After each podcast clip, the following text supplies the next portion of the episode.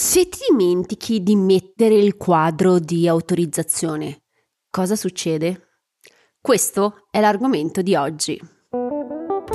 Benvenuta nel mio podcast Viaggio alla scoperta della spiritualità. Sono Sara Ottoboni e ogni settimana condivido con te dei consigli per potenziare la comunicazione con le tue guide spirituali e molto altro ancora. Se ti interessa il mondo spirituale, sei nel posto giusto. Sei pronta ad iniziare il tuo viaggio spirituale? Iniziamo! Buongiorno esploratrice spirituale, spero che tu abbia trascorso una bella settimana. Oggi parliamo di quadro di autorizzazione. Durante le mie conversazioni con le clienti e studentesse ho notato che il quadro di autorizzazione viene spesso trascurato. Ci sono diverse ragioni per questa dimenticanza. Allora, molte persone lo sottovalutano pensando che non abbia veramente un grande impatto o rilevanza.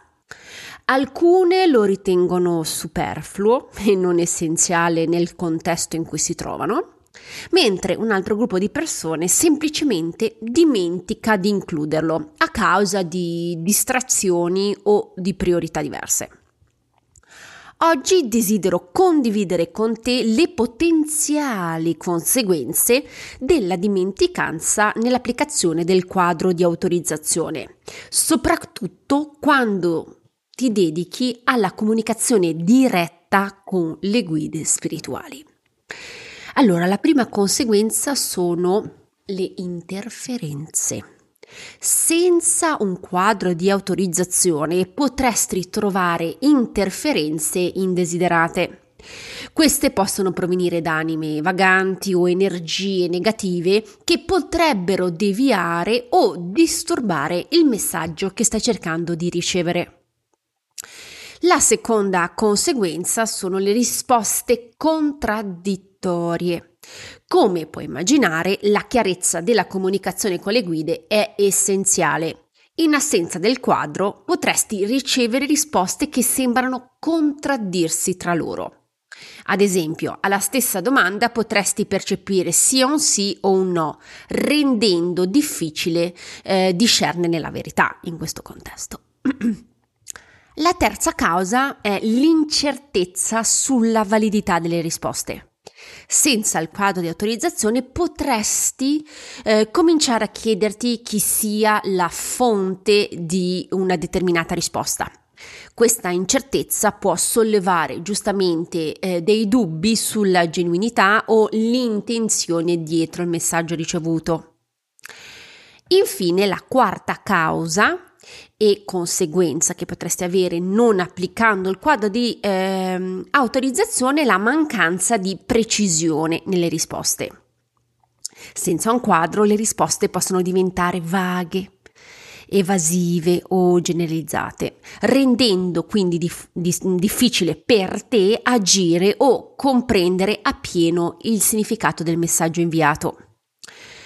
Per questo ti consiglio sempre, sempre, sempre di applicare il quadro di autorizzazione quando vuoi comunicare con le tue guide spirituali.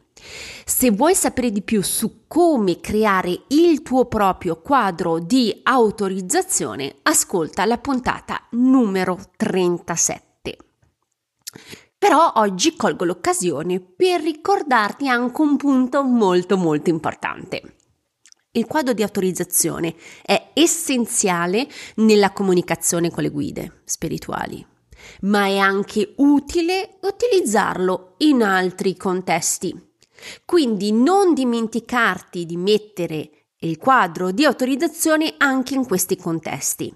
Per esempio, quando dormi in case nuove, eh, ci potrebbero essere delle interferenze con altre anime che non ci interessano, quindi è importante mettere il quadro di autorizzazione. Quando partecipa a un evento con altre persone, che può essere una formazione, un concerto o se entri in un ospedale, anche in questo contesto è interessante mettere il quadro di autorizzazione. Quando acquisti una casa oppure fai delle rinnovazioni, anche lì è importante mettere il quadro di autorizzazione. Infine, quando sei con amici, parenti o conoscenti che non sono veramente emotivamente positivi, anche in questo contesto ti consiglio di mettere il quadro di autorizzazione. Ricordati quindi che il quadro di autorizzazione è fondamentale nella comunicazione con le guide, ma puoi applicarlo anche in altri contesti. Prima di lasciarti, ricapitoliamo insieme i punti essenziali della puntata.